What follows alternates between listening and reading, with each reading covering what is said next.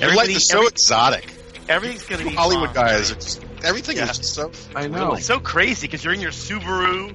Where's your Driving. where's your where's your limo, man? Glop Culture Podcast is brought to you by Casper Mattresses. Casper is a sleep brand that created one perfect mattress sold directly to consumers, eli- eliminating commission-driven inflated prices. Its award-winning sleep surface was developed in-house, has a sleek design, and is delivered in a small how did they do that size box? In addition to the mattress, Casper also offers an adaptive pillow and soft breathable sheets.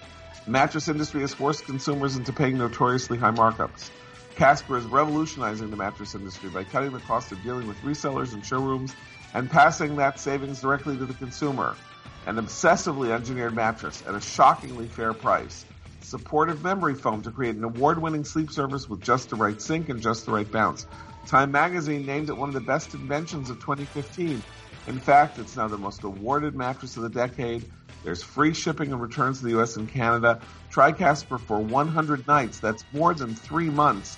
Risk free in your own home. If you don't love it, they'll pick it up and refund you everything.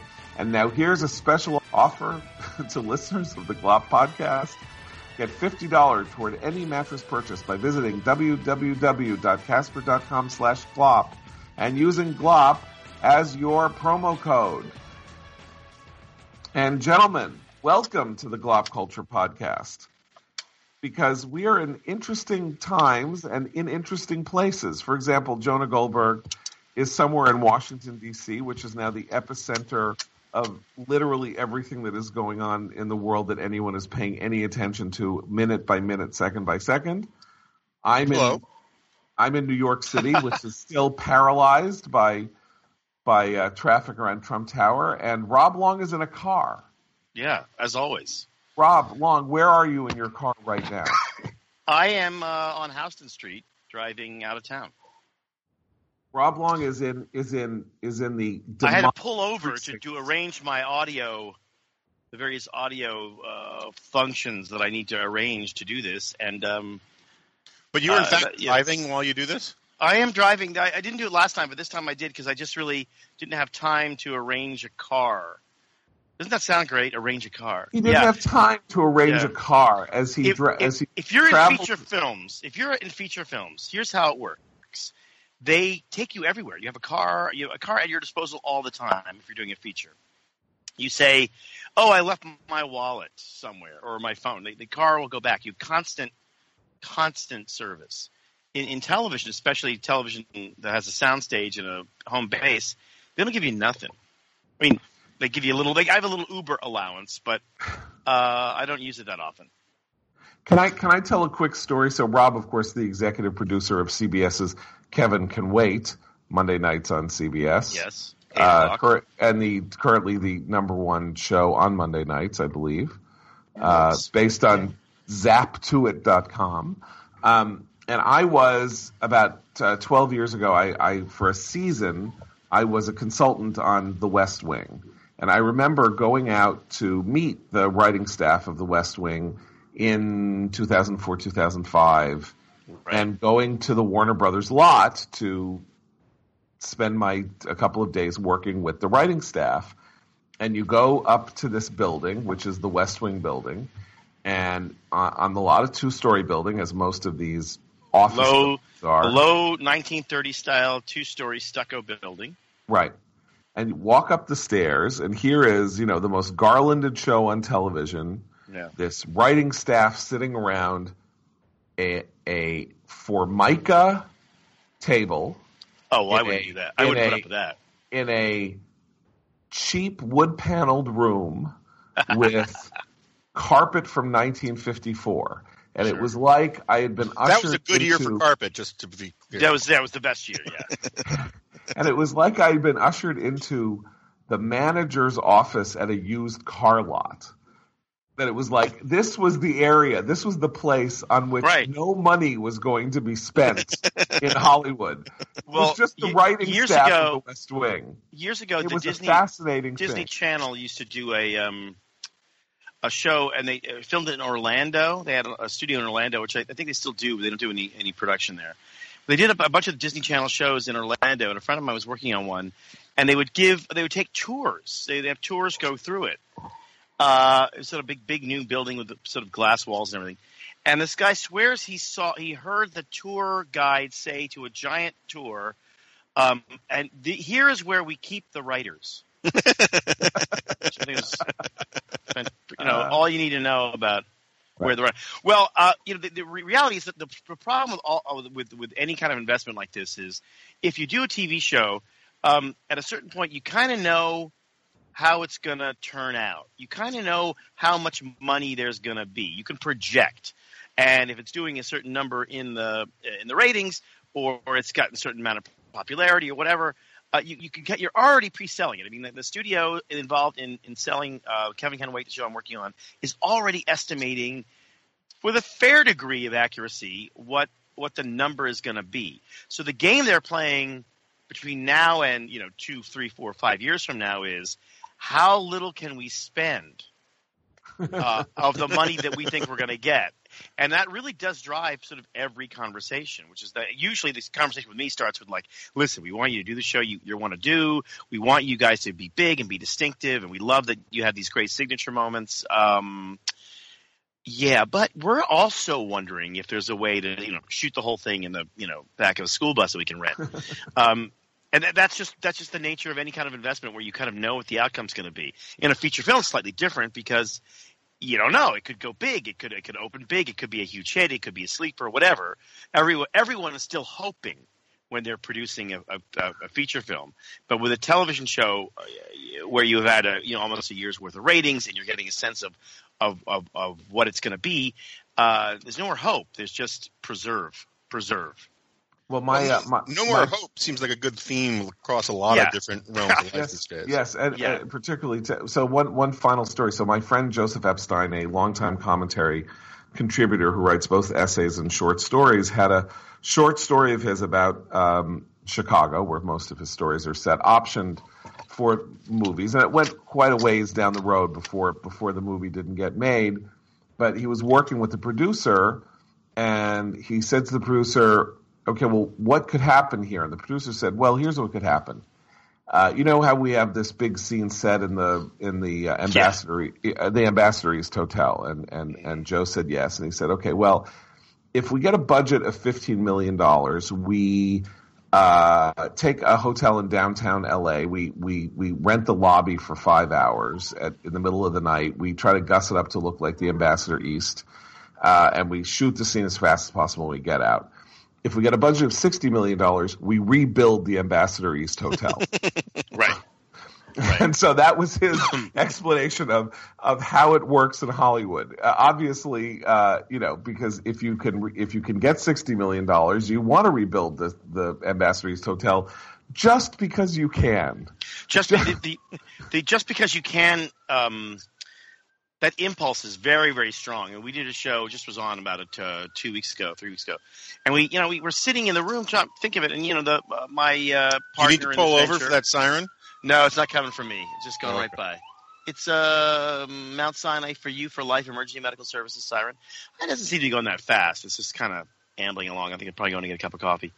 Um, anyway, so we were sitting around in the office and we're like, well, would it be? You know, we're doing a neighbor story. It'd be fun to do the neighbor story. And a, you know, one of the writers shares a personal story about a neighbor he had, and there was a tree, and the tree was technically the neighbor's, but all the branches were over on his side, and uh, the tree was dead and just kind of dropping sap all the time, and and he just wanted the neighbor to cut down the tree, and so that that's the uh, that's the you know the genesis of the show, and we want the tree to come down, and now we want the tree to come down on their above ground pool, and we want it to be in a big splash at night because they have to do it stealthily, and you know we plan all of this, and it's fantastic, and then we I go and I walk down the hall to our, our director and our producer, and I say, here's what we're thinking about, and you can see in their faces it's kind of like kidding me? We have to take down a tree because when you when you shoot a tree coming down, that means you got to have six trees, right? You got to have because you don't know you got to have backup trees, and so we did it. We did it. We shot it at two in the morning,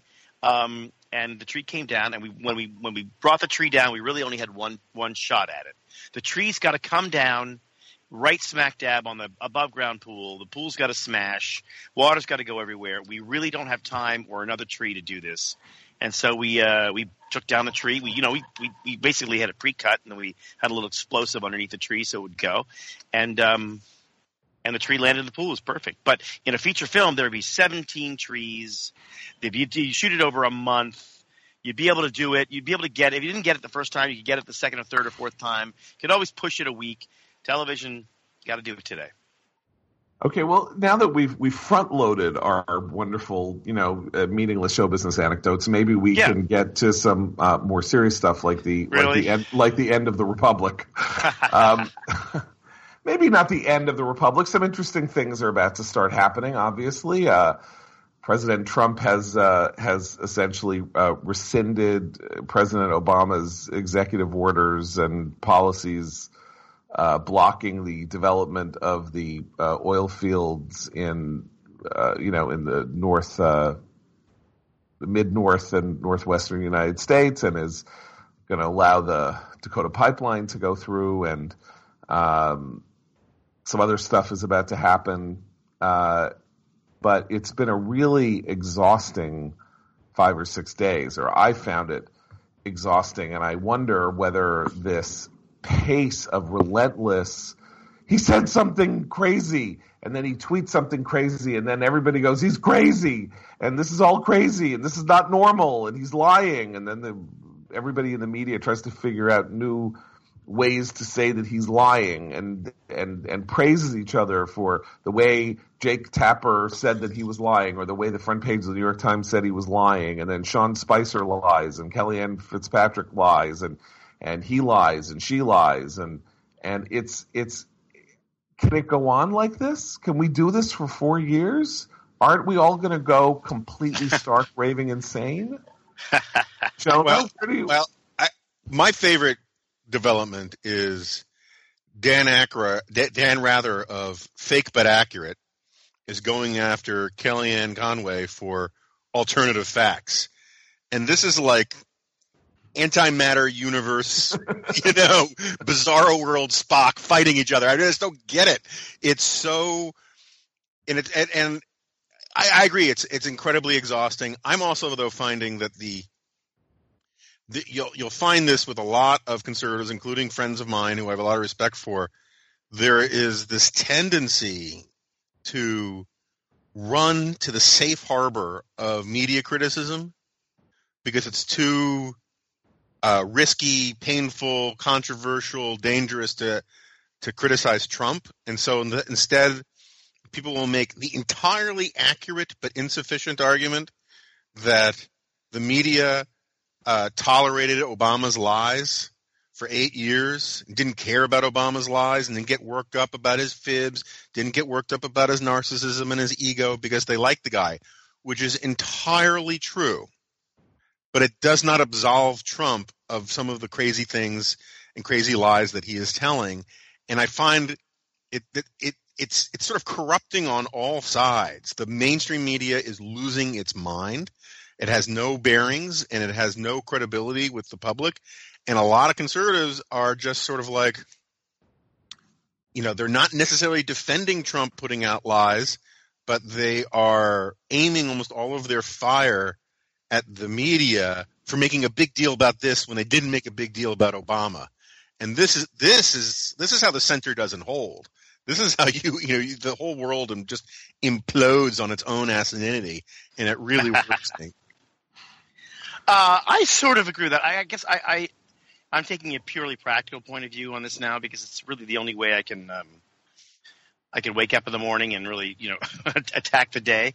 But uh, w- one of the things he's president now, and that, we're that's not going to change. And we can spin all sorts of fantasies if we want, but he, this guy's president, and it's most likely to be president for four years, and I, I'm okay with that now. And I, you know, I, but he's also going to has an opportunity to do some really good stuff.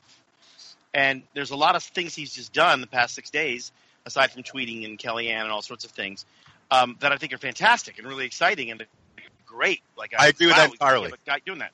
And I so that my, uh, my my fear is purely on the practical grounds, which I realize is crazy for me to be giving the Trump administration political advice. But at some point, all of the tr- the, the, the media bashing from the conservatives is triumphant. In triumph, they are triumphant supporters are triumphant, and everybody's acting like this is a you know a new day. He is a very weak president. He's extremely not very popular, the least popular president inaugurated ever.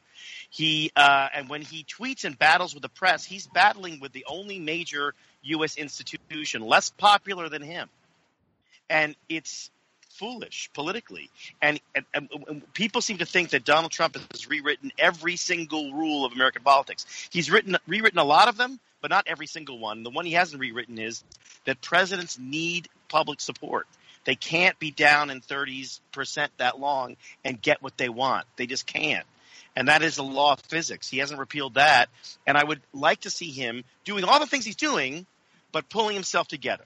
And the idea that we cheer, that the right and his side cheers all the time whenever he bashes the press is just crazy because it diminishes him.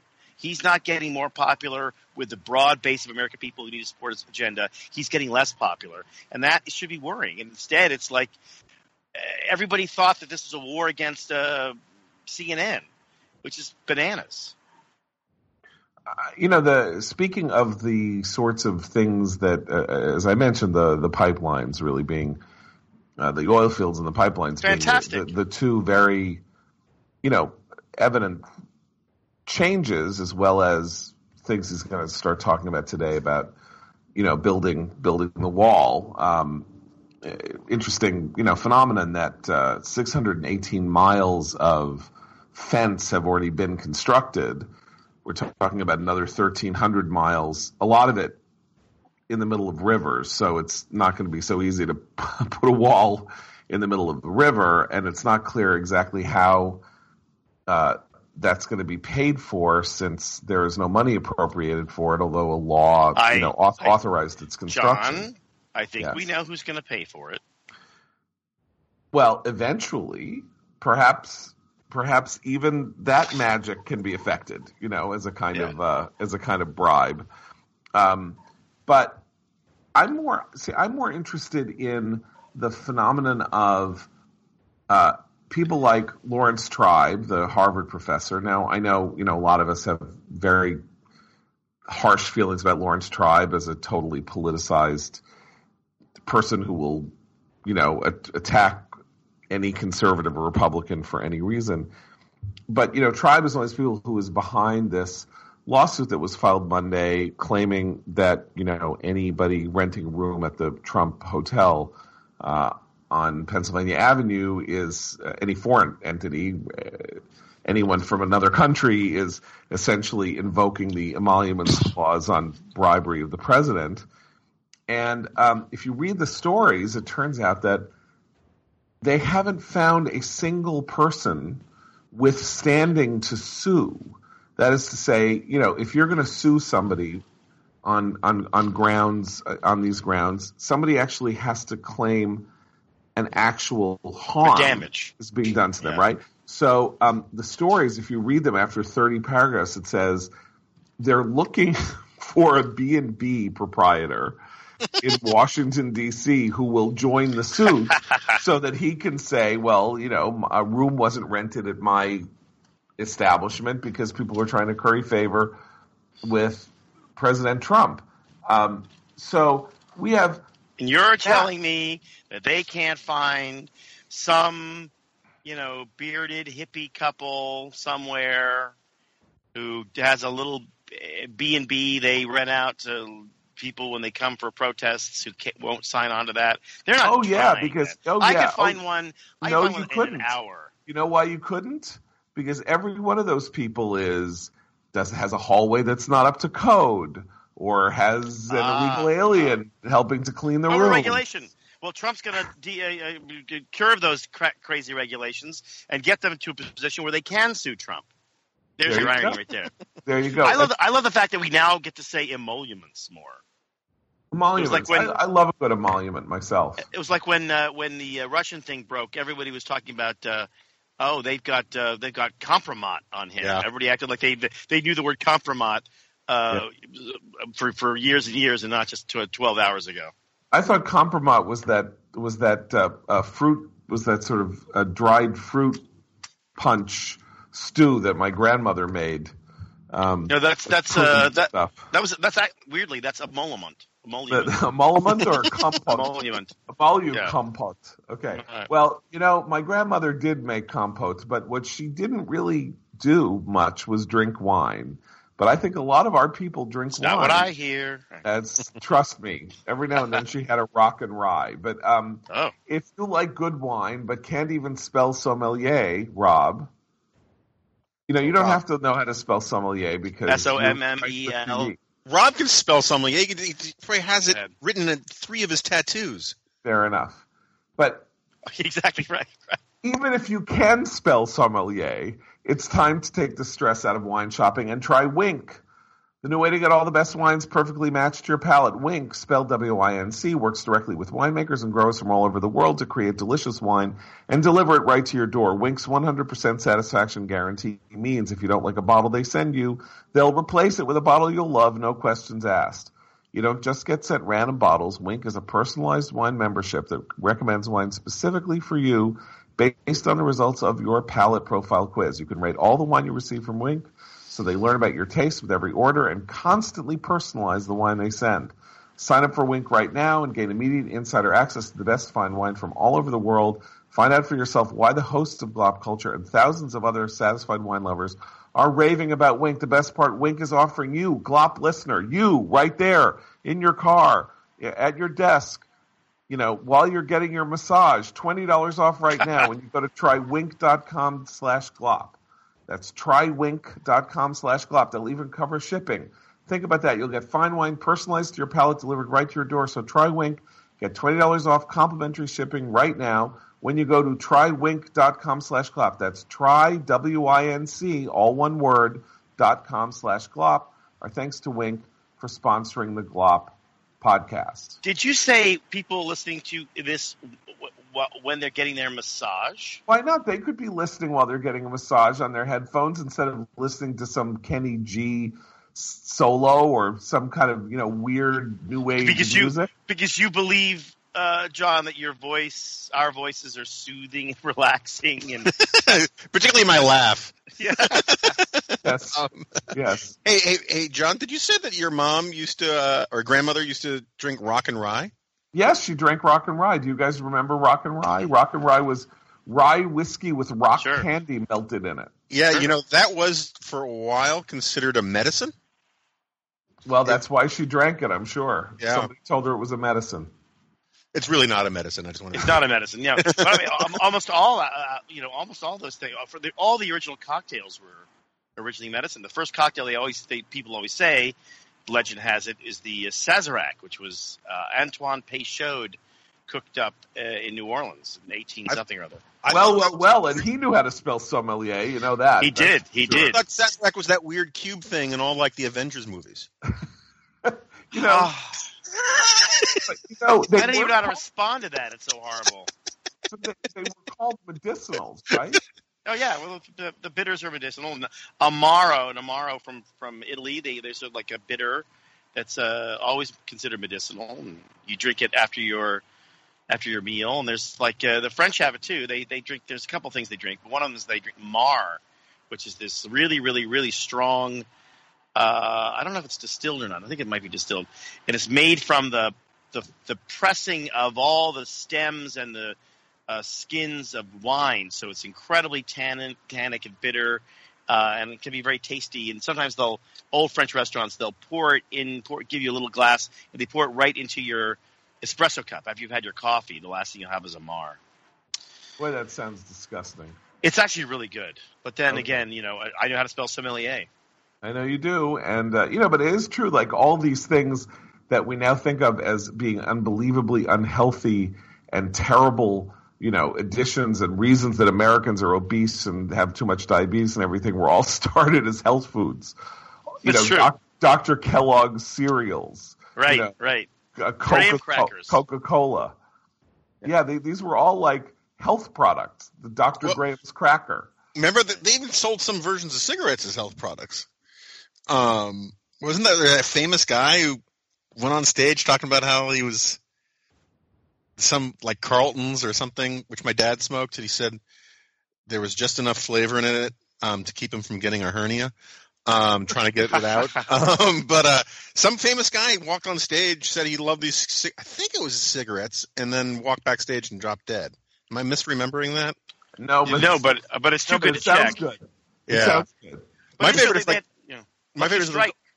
Go ahead. Sorry. those. You can find them on YouTube. When people today talk about oh the corrupting of the news media by corporate advertising and corporate Right. interests, you watch those like Harry Reasoner interviewing like U Thant or something, um, and and he'll he'll say, "I want to get back to the trou the situation in Biafra in just a moment," and then he'll switch cameras and talk straight to the camera and say, "But first, I want to talk about Lucky Strike cigarettes." Right. It's like Yeah. When I'm It's- it's preparing like- for an interview like this, you know, Right. and he goes on, you know. Exactly, and uh, and uh, President Kennedy will speak with uh, Chairman Khrushchev in the morning. You know, folks, when people ask me, they say, "Harry, what's your favorite cigarette?" I always say, Char- uh, "Carlton's." That's right, Carlton's. Carlton's is the finest tobacco, less throat irritation. Enjoy a soothing Carlton now. And uh, you know, it turns right. It's, it's like old AM radio. It's fantastic. Yeah, they used to have doctors doing cigarette commercials. Yeah, That was also the great, you know, as a with doctor. that thing on their head, right? That little Yeah. As a doctor, thing. I believe the filter on the Marlboro is really going to make a very big difference in your enjoyment and your life. right? So, so this is uh, this is the uh, many some of the many cultural changes that we can uh, we can celebrate as we uh, as our country Well, goes down. That's well, you know, it's not going down the tubes. Come on, you really think so? Okay, who thinks the country is going down the tubes? Here's why I think the country is going down the tubes, though slowly, and it's not like every other country in the world isn't going down the tubes. So maybe right. we're talking about a Please. general You've set the table now for your remarks. Global, global decline. But here, all all, I, all I'm saying is that we are um, we are living we are living at a time in which the uh, pop culture is producing, you know, these kind of two levels of content, like exciting, new, brash, wonderful, you know, television, and you know, this gigantic flow of porn into everybody's computer at the same time. It is like this total Hmm. divide. You know, this What's classic. the divide. passive voice there? I, I'm detecting a flow of porn into your computer. Like, you know, literally, you have to you have to put in a URL. You have to computer. If you don't touch it, doesn't do anything. You have to say, "Hey, computer. Hey, Alexa," really? or whatever it So is. that, so that would explain that would explain like why my 12 year old daughter came across some kind of hardcore porn scene. Yeah, No. no, I mean, Rob, it's actually, I mean, I, I, I you, let's put it this way: you don't have to put in a URL to find porn. you don't.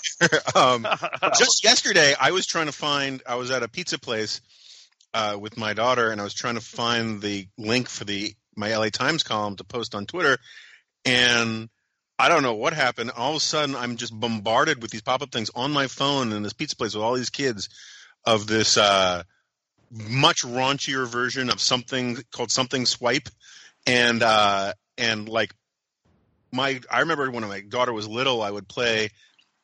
I tried to find uh, like the theme song to the old Transformers cartoon for her to play it, oh, sure. and they're jackasses.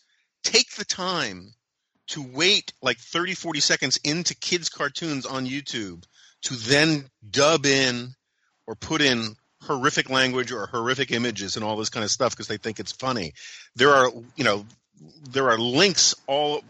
If you do Google image searches, the second you go past like the first page or two of almost any like woman, they start having these Photoshop naked pictures. It's a really bad environment for kids out there, and I think it, it the stress it causes parents to think that you can't leave these kids unattended on the moment is a much bigger deal than people give it credit for. I think. Well, it's certainly bigger than I'd give it credit for if that's what's going Yeah. on. Although I suspect that the solution is, as with everything, a technological solution, which Yeah, will, uh, you know, But you know, I mean, this is a Children- very piece for just real quickly. Nick Schulz and I wrote a piece for National Review several years ago, proposing essentially a walled off uh, children's internet right, right. that you would have hard drive that you would have for kids' computers, kids' iPads. You could make it that you could not get outside the Mhm. walls of that internet of that sort of kids net, and it could be like dot kids would be the URL, and parents would eat it up. Corporate America would eat it up. Most websites could just mirror on it,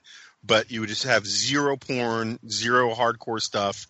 And I think it would be a great idea. And I know it's gone someplace in Congress, but it just never seems to have materialized. Anyway, I'm done. Maybe under maybe under President Trump it will. Right. Because there are because there are pictures readily available of our first lady.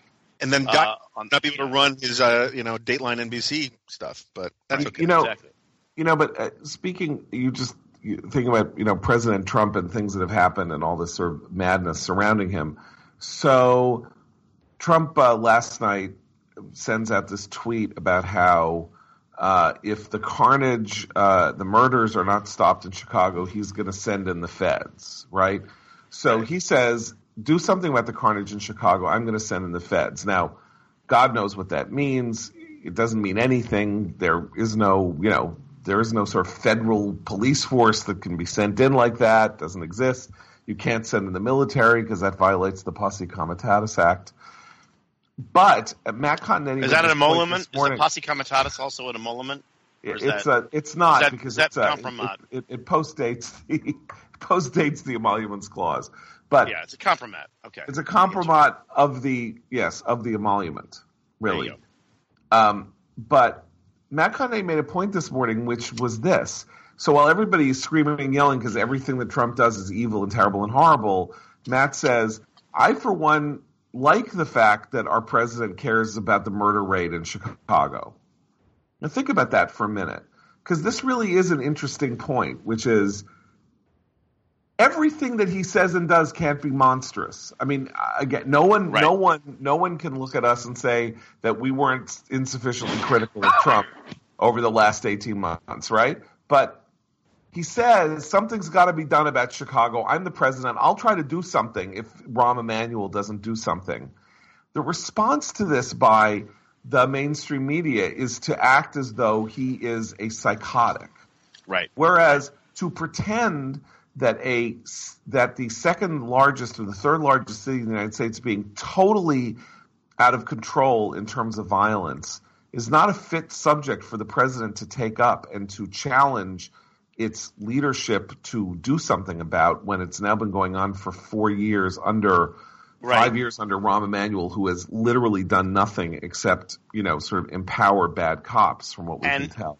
And and and the entire issue was swept under the rug and never touched on by the president. Exactly. Right. I mean, so, you, you know when you're making a when you're so, making a movie or something and you have a picture of a person and you want to say you want to show that person is evil. You just play spooky music while they're doing their thing. You know, it yes. doesn't really matter. Like a guy shaving in the mirror or somebody uh, making a cup of coffee, if you put enough spooky music in it, or even a weird camera angle or a strange dolly zoom, everything gets distorted.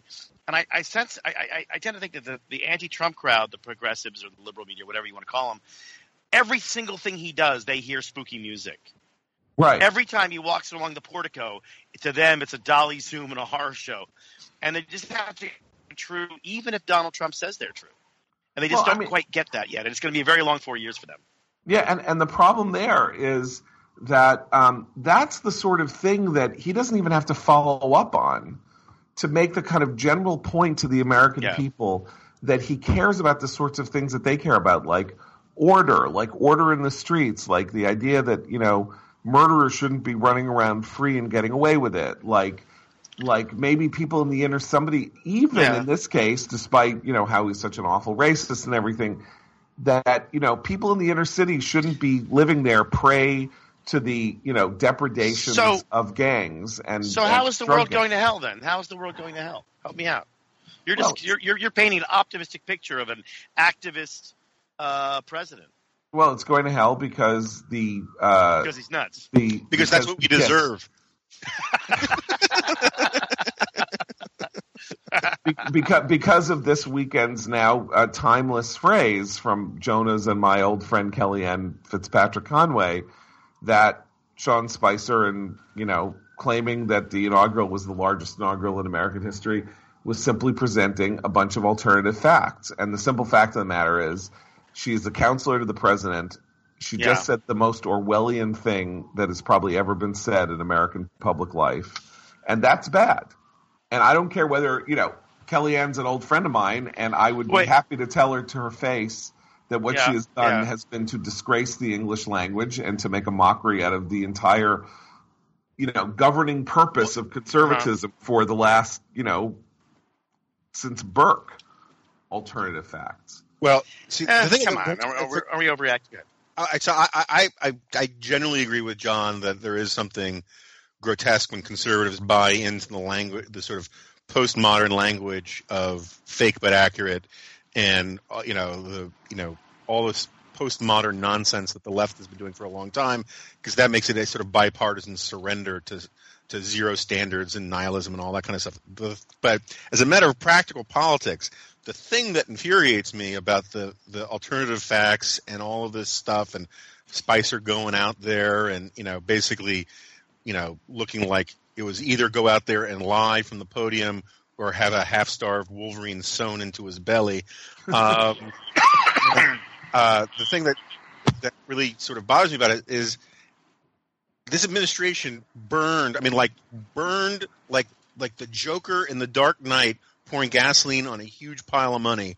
Burned political capital Yeah. to defend friggin' crowd size. If they had thrown alternative facts into the mainstream to get a Supreme Court justice on, or to repeal Obamacare, or to lower ta- taxes, great.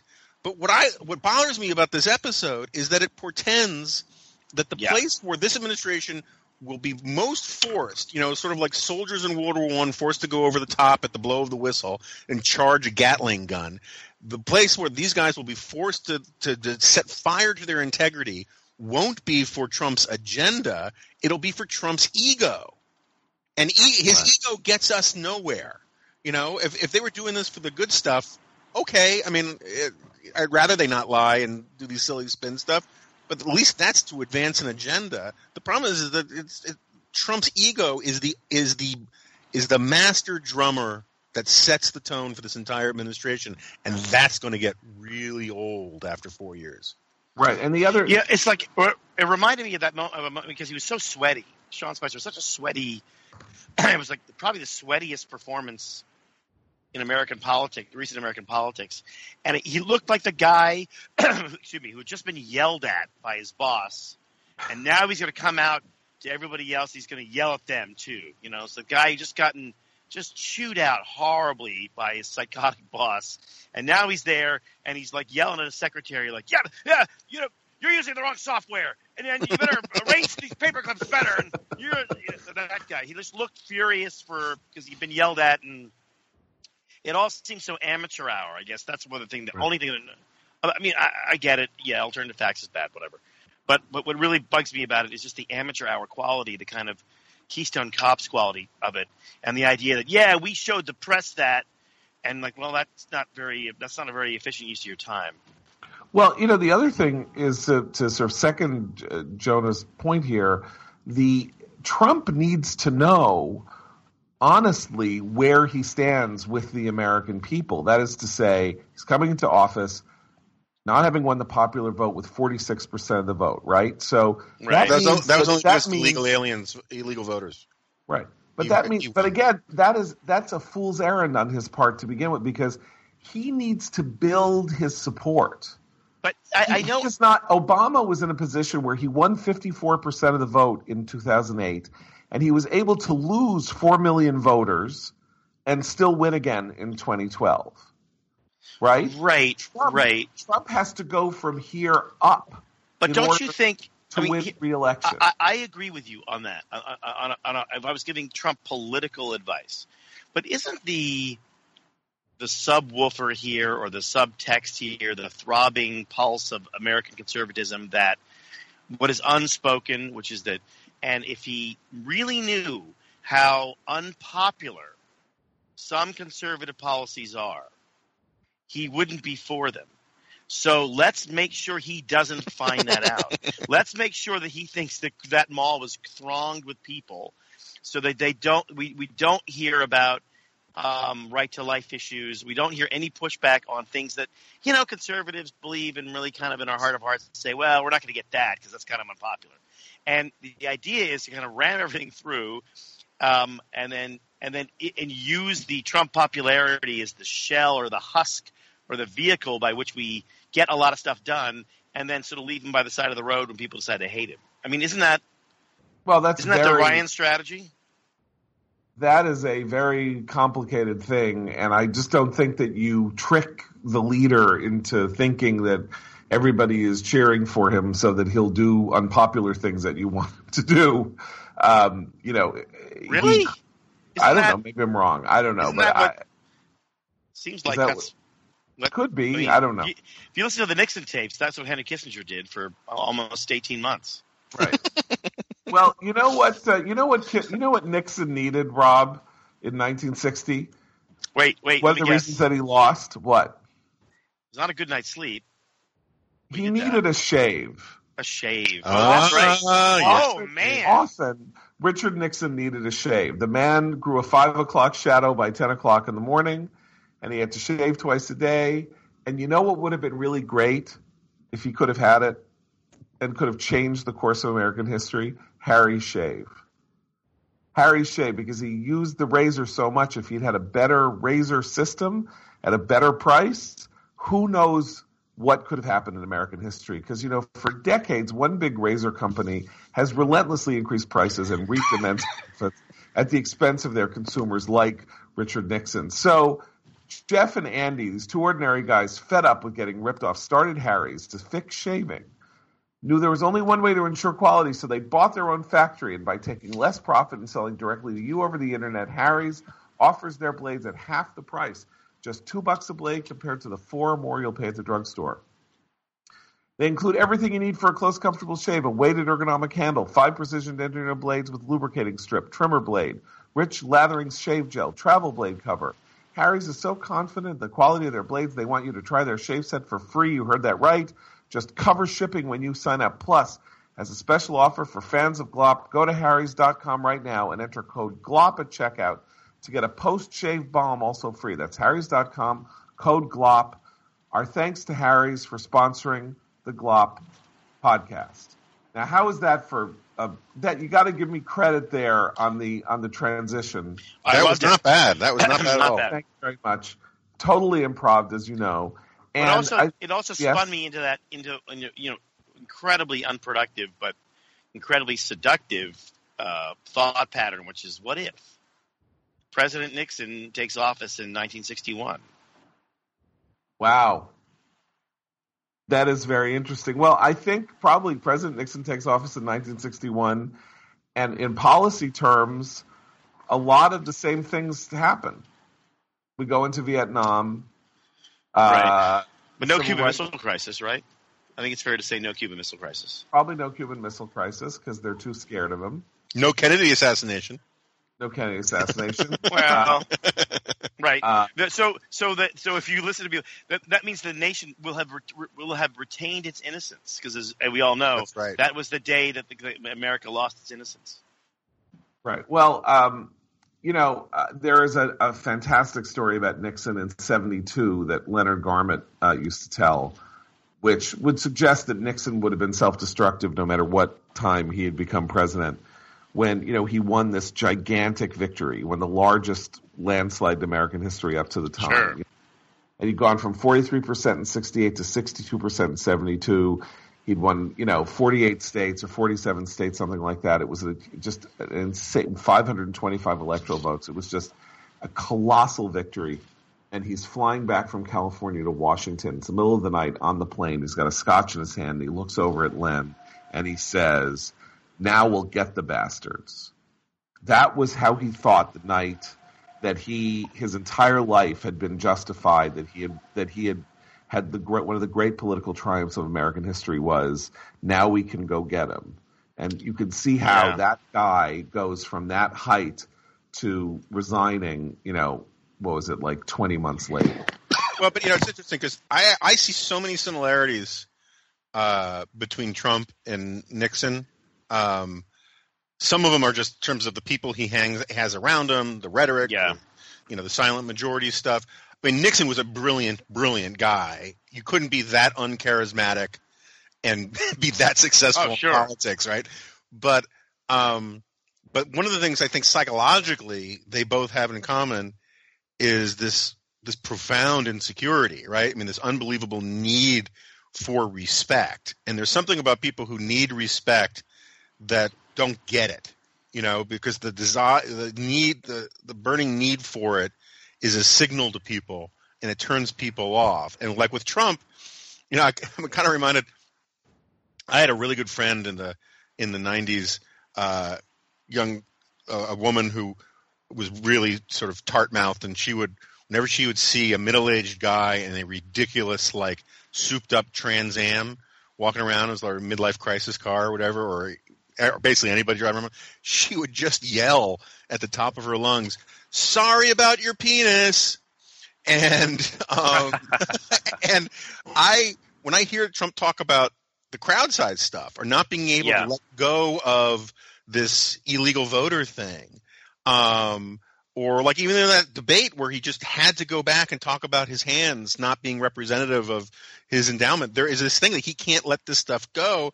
And you read that Washington Post piece this week, and it's very much a sort of he, he's incredibly frustrated that he keeps accomplishing these things and he still doesn't get the respect that he demands. The other thing, though, which John reminded me of, um, Leonard Garment also used to do this great impersonation of Nixon haranguing Henry Kissinger, and he would say things like, um, "Henry, Henry, I want you to bomb Hanoi tomorrow. I'm not kidding. I want it level. And Kissinger would be like, "Yes, Mr. President. Of course, Mr. President." And he was like, "Henry, I'm not kidding. This is not. You know, don't- tell me you're going to do something and then not do it." And Kissinger go, "Of course, Mr. President." He says, "Henry, I want to wake up in the morning and I want to see the Washington Post front page say Nixon reduces Hanoi to rubble." And then Kissinger says, "Of course, right away, Mr. President. I'm working on it, Mr. President." And and then Kissinger wouldn't do anything. And imagine if Nixon in one of those moods had Twitter. Right? right. right. and that's what worries me a lot about Trump is this sort of like the need for respect. The, the you know he, he's ordering a federal investigation into voter fraud purely as an extension of his need to sort of bomb his self esteem, and um, that's it's a waste of resources. It's kind of outrageous, but you know what harm will be done. Um, you can think of all sorts of scenarios where the fear of losing face or losing respect on the international stage could get us in a lot of trouble. And Nah, really? Please. Well, There's- there's no, uh, you know, What I it's it's funny because the the the, F, the uh, voter fraud investigation has a familiar pattern, which is these say, "Hey, listen, terrible problem in this country. As you know, there's three million, uh, whatever it is, two million, three million votes I lost." Um, and then the not um, to which the next logical follow up is, "Well, you better. That seems terrible. You know, you got to do something about it." To which the the right response is, "Shut up." Right, shut Right. up. but unfortunately, when you're president, and say, "Oh yeah, I gotta get on that right away," and then you actually do have to bomb Hanoi. Um, you know, meaning you have to have an FBI investigation to, to prove that what you insist happened did not happen. Um, I, I, yeah, I mean, I also feel like, I mean, just to bring it to a more contemporary, uh, you know, connect with the youth a little bit more than our current analogies or comparisons. I also think there's a lot about this guy that's the down market talk radio version of the NPR version, uh, Obama, the kind of obsessed with self justification, uh, convinced that your knowledge is superior, um, a kind of contempt for contradiction, but then this kind of weird neediness, you know, the kind of need for adulation and for to be right all the time. I mean, there is this kind of psychology. I don't think it's been in every president. I don't think it was in George W. I don't think it was in Clinton. Certainly wasn't in Clinton. And definitely wasn't in Reagan. Of the need to be the smartest, best, you know, alpha male in the room, and and to be uh, adored and respected and and feared. I mean, there's something very strange about it. Um, in and how bald it is, and I think we saw it. I mean, I mean, I certainly saw it in Obama as well. Am I the only one? I, I don't think that that's the right. I don't think his analogy. To, Obama had a different. Obama came with this astounding level of self-regard would be my way of looking at it and that and that everything that did not every piece of available evidence that suggested that his self-regard might be harming him or doing him damage was something that was or or that was leading to policies that were doing him damage was to be disregarded.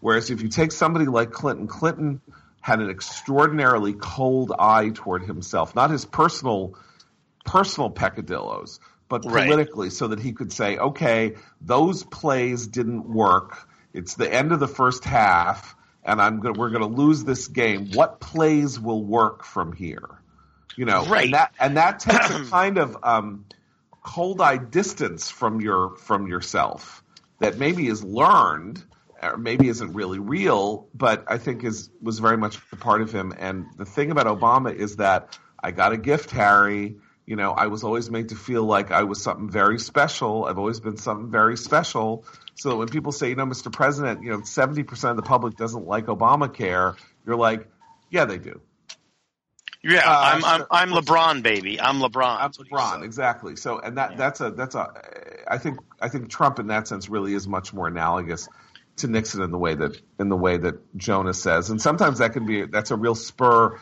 to achievement. Obviously, it's a huge spur to achievement. The question is, what happens when you get there? Right. And and it turns out that that that it's not a poultice. That winning doesn't Is it, actually. a, mo- is it an provide- emolument? it It's not should be. It should be could a. be mo- It should be. It should be uh, a mollifying, but it should be mollifying. But it doesn't Poultice. work. It's It not doesn't poultice.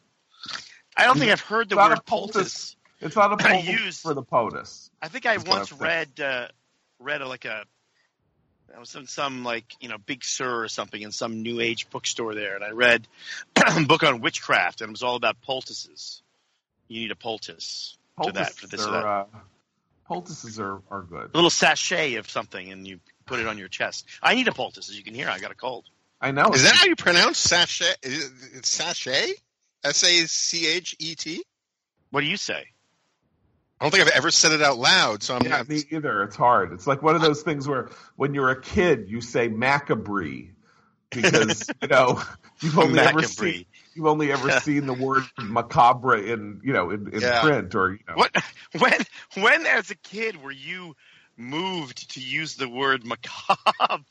I don't think I. I I, thi- I, I I, would have said scary. I would have said scary. I'm sorry. I don't know. It was some, or you know, every kid has one. You know, bookish kid has some word like that that they completely yeah. mispronounce because how how would they know how to pronounce it? Sure, But right. uh, Pop was a particularly good one because it really it really makes no sense. I always, Um, I but guess you I always what? thought it was sachet, like short for satchel I or. guess I would have thought that it was no, sachet, it- I mean it's a French word. Sachet I is think. s- s- sachet is sort of like you're swanning, right? Your favorite Well, word. that, my How do yeah. you pronounce the name of the actor who played Poirot so brilliantly? Uh, David Suchet or David Suchet?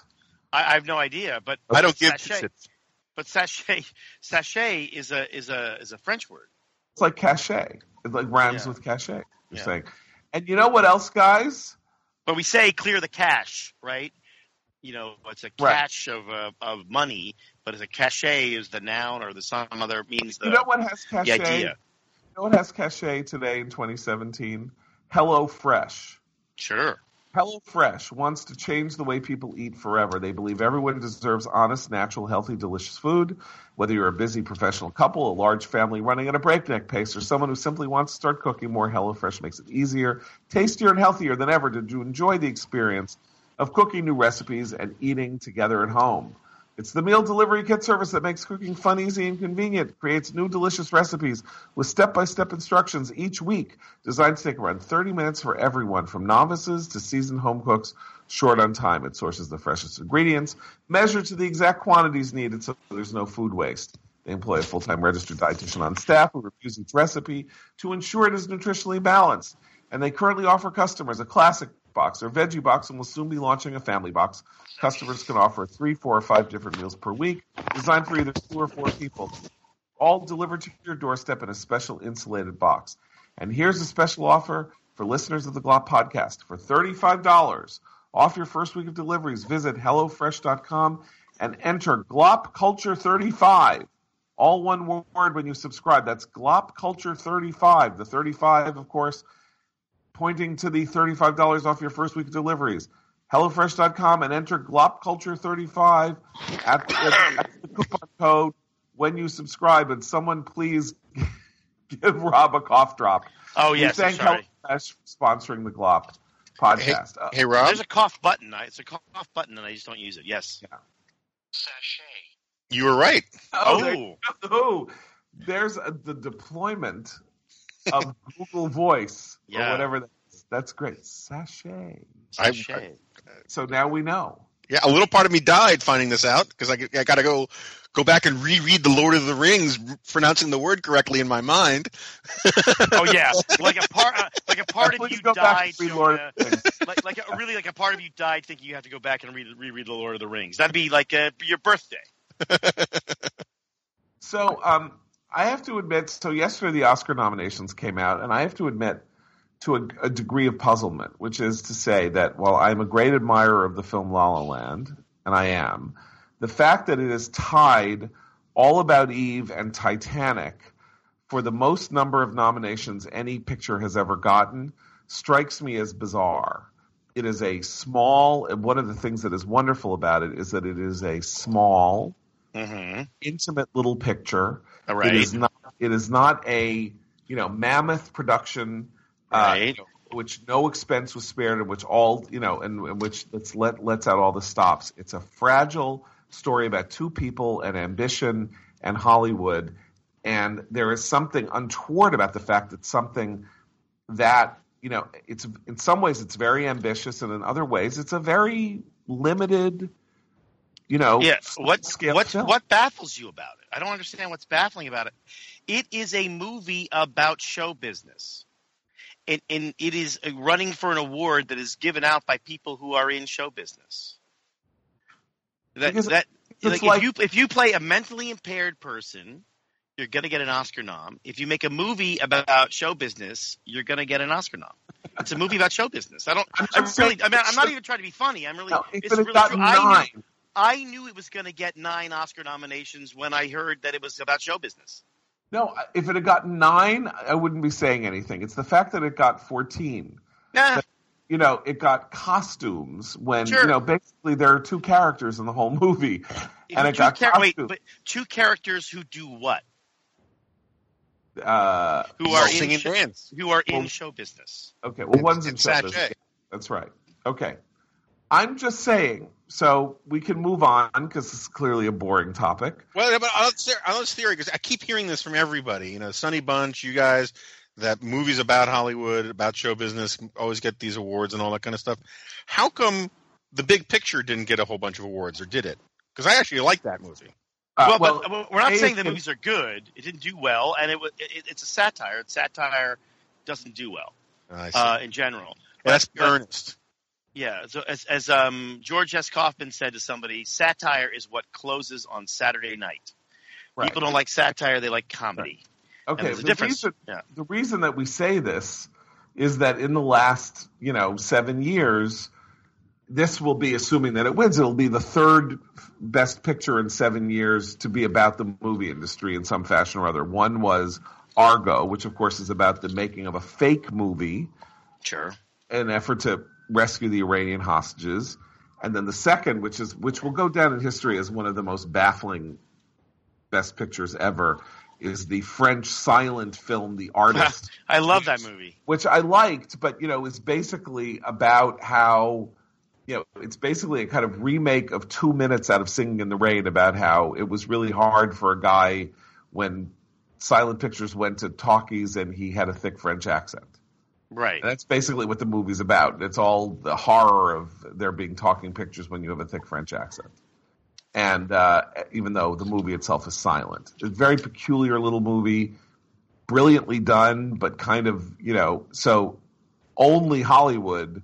You know, under other circumstances in a different year and a different time, that movie might not even gotten a release. You know, but what I mean? people look. People like seeing themselves on screen. They Right. like it. They they like seeing their lives on screen. And if you give those people the right and the ability to give a, a fancy award, they'll do it. I mean, uh, years ago uh, during Sweeps Week, uh, for for you know, Sweeps Week was the when um, all of the networks used to like put in their best programming, their most crowd pleasing programming to get the number up because the Nielsen would write uh, what they call the Nielsen book, the quarterly book, based on you know the average of a quarter, and Sweeps Week was a way to pump up the average. And all it really did was have a halo effect on your local stations.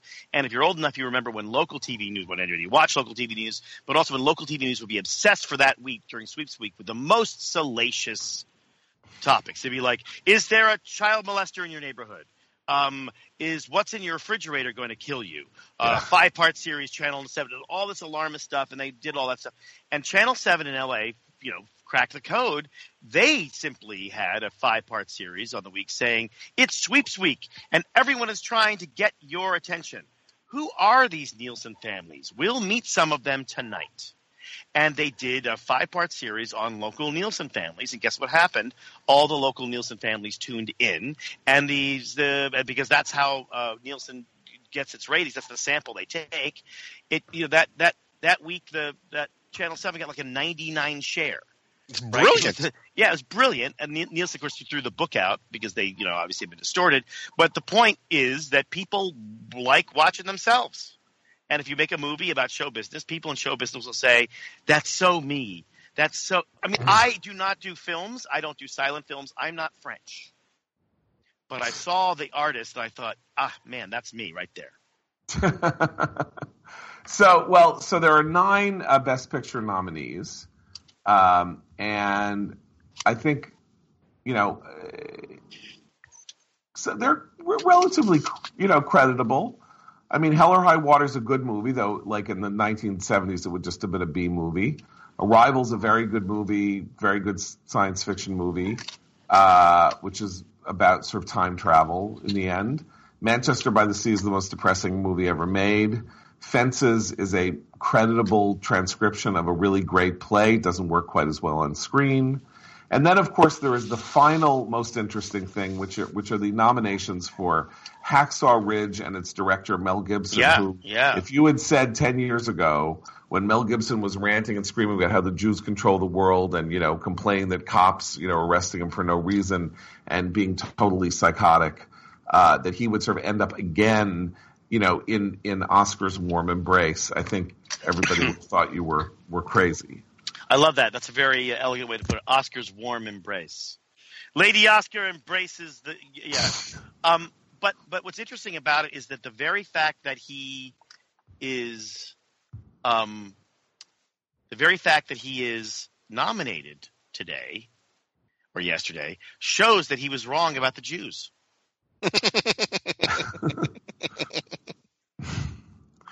Well, I mean, I like that. I thought that you was should, you should go. Uh, you should go uh, interview him on that and see if he'll if he'll agree.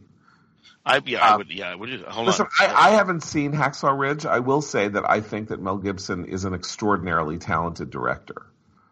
I mean, I think that uh, uh, Braveheart, The Passion of the Christ, and Apocalypto are three remarkably well directed movies. Apocalypto may be the most impressive as it's pretty much almost a silent film told yeah. almost entirely, you know, uh, as this kind of you know insane chase of this one guy through a pre-Columbian horrorscape, you know, uh, in uh, in Central America, and it is it is really you know dazzling. And I, as I say, I haven't seen Hacksaw Ridge, but I, I can't imagine that it you know it doesn't have some of the same propulsive qualities. But you know, that said, um, it's still a pretty amazing thing that he got nominated uh, because you know you don't have to nominate him. It could there were other people who were you know Martin Scorsese was blanked, and the guy who directed Hell or High Water, David Mackenzie, who did a really spectacular job, was blanked.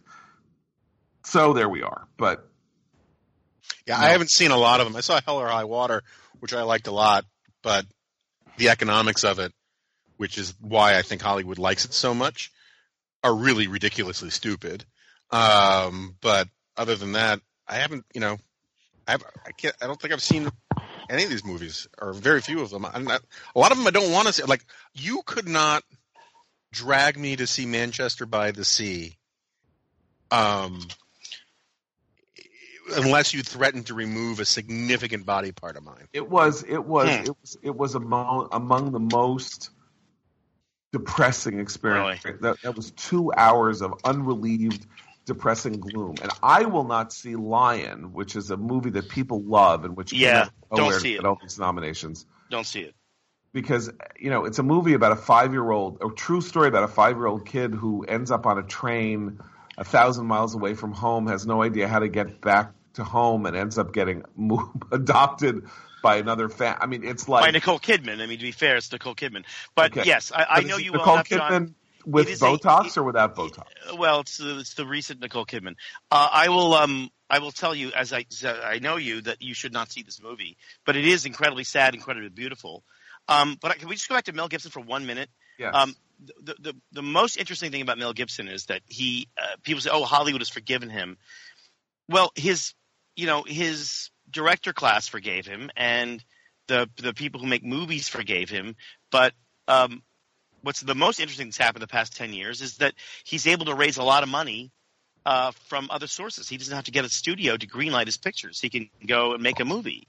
Um, he, he he is a bankable director he's an idiosyncratic one. He makes these weirdo movies, and uh, you know, if anybody was betting whether um, uh, uh, the Passion of the Christ was going to do well, they would have bet against it. It was a huge hit. Uh, Apocalypto was a big hit. I mean, this guy makes weirdo offbeat movies and he does it responsibly and he's able to go back to investors several times to get the money. He doesn't need to make a studio picture in a way, it's a sign of like how Hollywood has changed since when when his first outburst. The idea was, well, the system will read him out of the business. The system will squeeze him out. Well, and, it did. It did kind yeah. of as an actor. It did kind of as an actor, and he. Remember, the Passion of the Christ. One of the things that's so astounding about it is that he paid for it himself. Right. He paid. It cost thirty million dollars. He paid for it himself he made three hundred and seventy-five million dollars off the Passion of the Christ. But he went but into I'm, his pocket, right? But he didn't have to go. That you couldn't by the by the time he had exploded on the outside Moonshadows in Malibu, or that audio tape of him screaming at his uh, uh, girlfriend.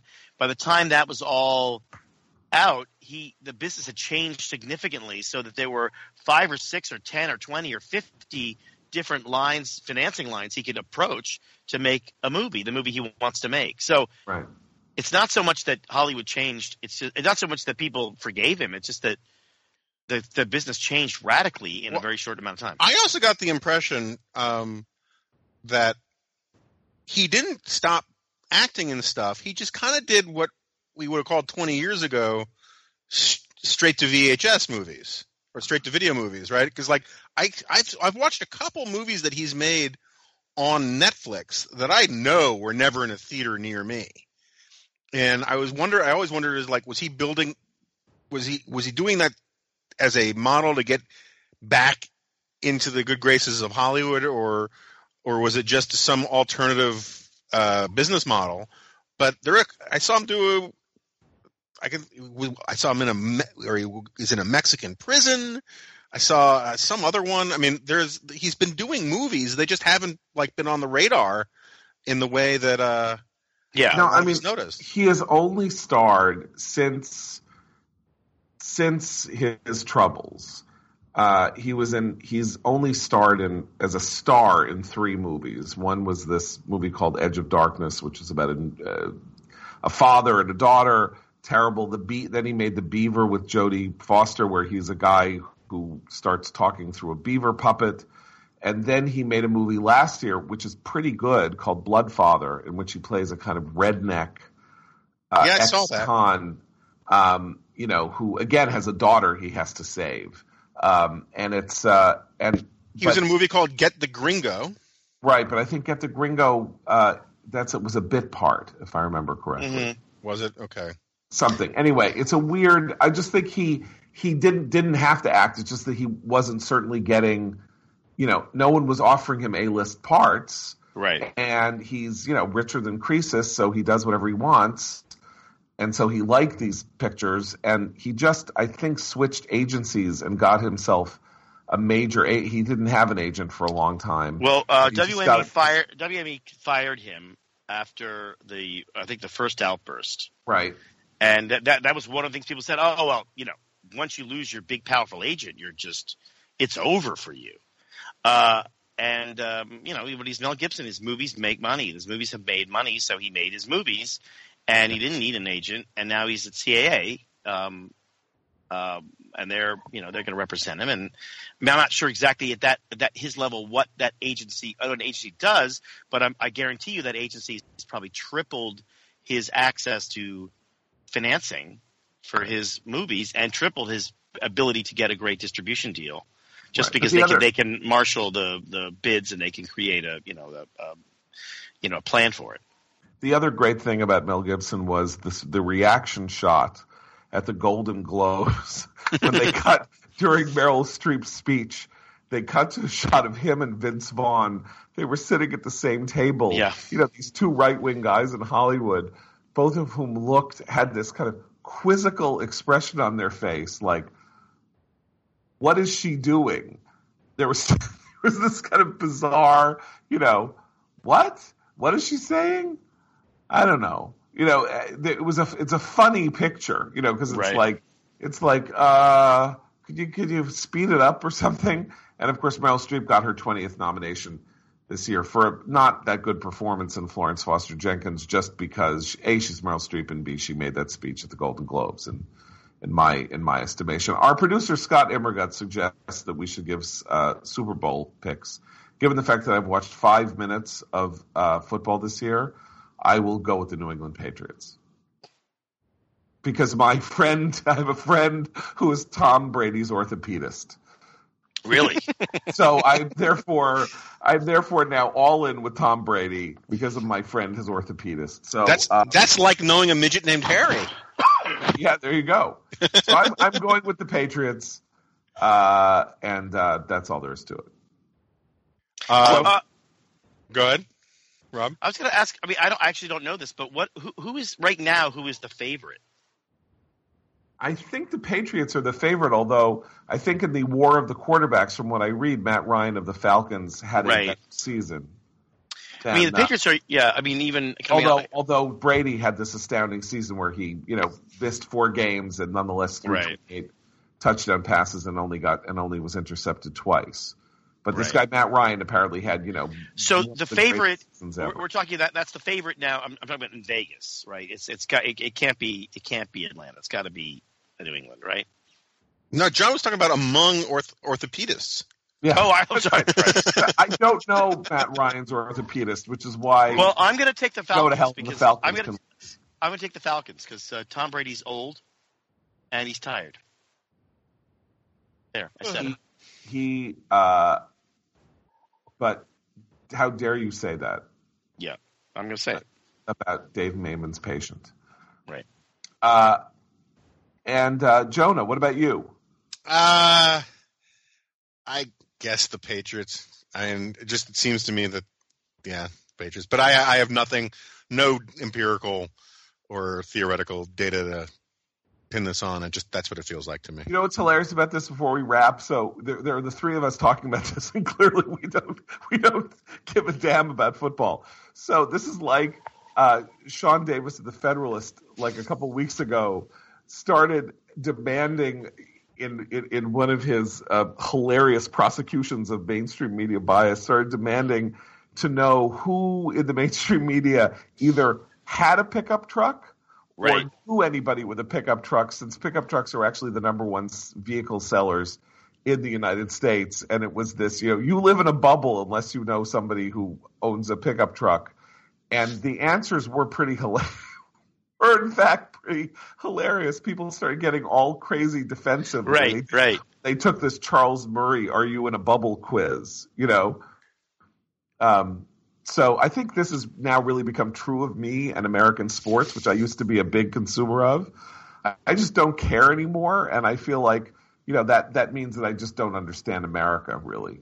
Well, no, I mean that that's not true. I mean the NFL ratings are down there there there there is a sameness now to NFL. I mean, you know, we're talking about the Patriots and Super Bowl, which we could have been talking about that, you know, years, years, and years and years. So there is a sameness to it, and it's got to shake itself up. I mean, NASCAR's shaking itself up.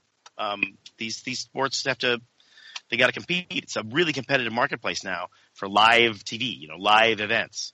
um, it'll be interesting to see what who who tunes into the Super Bowl. How many? Yeah. Jonah's yawning just at the thought of it. No, I'm sorry for the yawning. I just I got very little That's sleep okay. last night. So That's okay. So, uh, Jonah, where where where can people come hear you? Uh, be brilliant. um, I will be at a at the Roanoke conference in um, I think it's called Ocean Shores in Washington State. Uh, if you just Google Roanoke Conference, uh, I think maybe just dot .org, uh, it'll come up, and I'm the keynoter this Saturday night. And then next week I'll be at a Cato event in Florida. I don't know if that's open to the public. And uh, and at some point when I've finished this book, I will either finish this book and be very happy, or I will be lying in a pool of my own filth, dead because I'm exhausted from it. But that's all. Oh, I've got. good. Okay, so Jonah will be lying a pool in his own of his own filth. Uh, I, Rob- sounds good. Like every Rob weekend. Rob's work can be seen along with uh, you can join 7.6 million people Right. every week watching Rob Long's Kevin Can Wait on CBS Monday nights at 8 7 Central. Is that correct? That is correct. That is correct. That's correct. Now you told me before the show started uh, when I made a joke about how you didn't have a limo taking you out to the out to the studio uh, because you were number two in the demo this week to The Bachelor. That this was a horrible lie on my part. Yeah, it's a horrible lie. One Uh, the there's demo. there's there are studies that show I have studies and facts and I have alternative facts for your uh, what your ratings. Well, it depends on what you say about the demo. The demo it depends on you mean the CBS demo or the That other demo, by the way, for, for people who want to know, refers in the in the television business to, to the demographic. viewers who are Yeah. 18 to 49 years of age. That's considered the demographic, but it's really not the demographic for CBS, which is the most profitable uh, broadcast network around. Uh, their demo is 25 to 54, so they add a, they add uh, eight years, seven years at the top, and they clip off the 18 year olds because um, they just do. And in that demo, in the CBS demo, we we're number numero uno, my friend. There you go. Well, I, as I, I don't know how that can be because I, I don't watch The Bachelor, but I understand from uh, one of my kids that there is on The Bachelor one of the 25 girls is a 23 year old uh, young woman who has a nanny, And Nanny, Wow. a nanny who wow. uh, who accompanies her and whom she calls her her nanny. And I think America, why would America not want to watch that? I think the Bachelor should marry the nanny. Well, I think the bachelor should marry the 23 year old and then cheat with the nanny. Yeah, well, yeah. Or something. I don't, I, do you, would you ever really the, want the script writes Yeah. itself. It does. there you go. It's a rom com. does. It totally does. And for me, I will be on Fox's Red Eye uh, Thursday, late Thursday night, early Friday morning, February 2nd, February 3rd. So Perfect. uh, that's going to be really, you know, something. Yeah. Oh, if- if, Scott Immergut can put down the pipe long enough to get this podcast out today, um, I will be on special report this evening. Oh, Special perfect. report Wednesday night. That would be Wednesday night, everybody. That's right. Very exciting to see Jonah on special report You're going to bump up in the demo. with uh, with Marie Harf and uh, and uh, uh, Nigel Farage. the two the two new the two new Fox News pers- two new Fox News personalities. All right, we're told we got to wrap. So um, it's been a great time. It's been great fun. It's been a great Uh, pleasure. See you. Uh, enjoy the bread and circuses, and uh, Keep we'll hope be alive. back to you. Uh, keep hope alive, and we'll be back to you sometime in the future. Good day. See you, fellas. See you guys. Great. Thanks, guys.